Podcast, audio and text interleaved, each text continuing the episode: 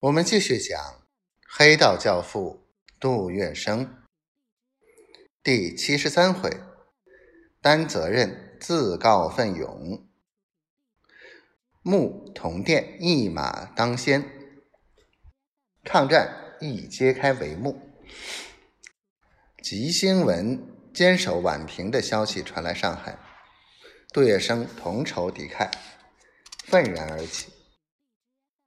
这时，杜月笙是中国红十字会副会长，上海市地方协会会长，又兼上海市临时参议会会议会长。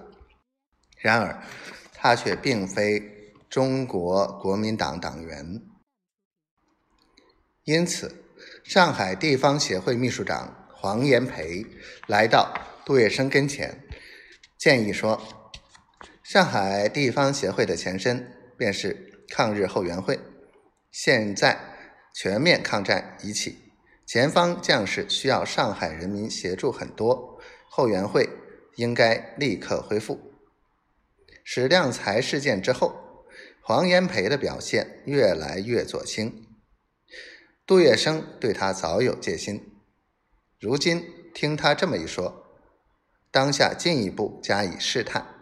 于是他问：“怎么样的恢复法呢？”黄炎培头头是道地说：“求速效，利用原有班底，只消把机关名称改过来，求扩大影响，发挥力量。一定要容纳各党各派各方面人士参加。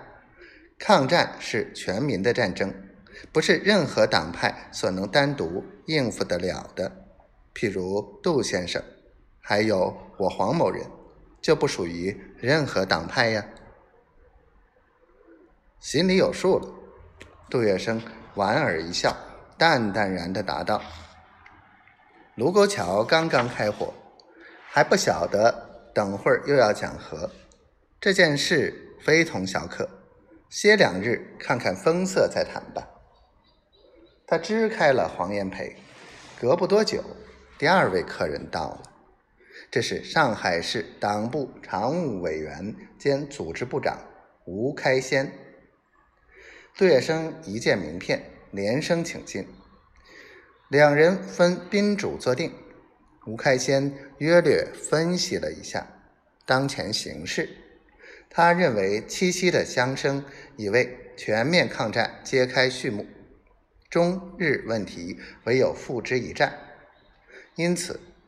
他向杜月笙请教，应该如何发动民众组织支援前线将士。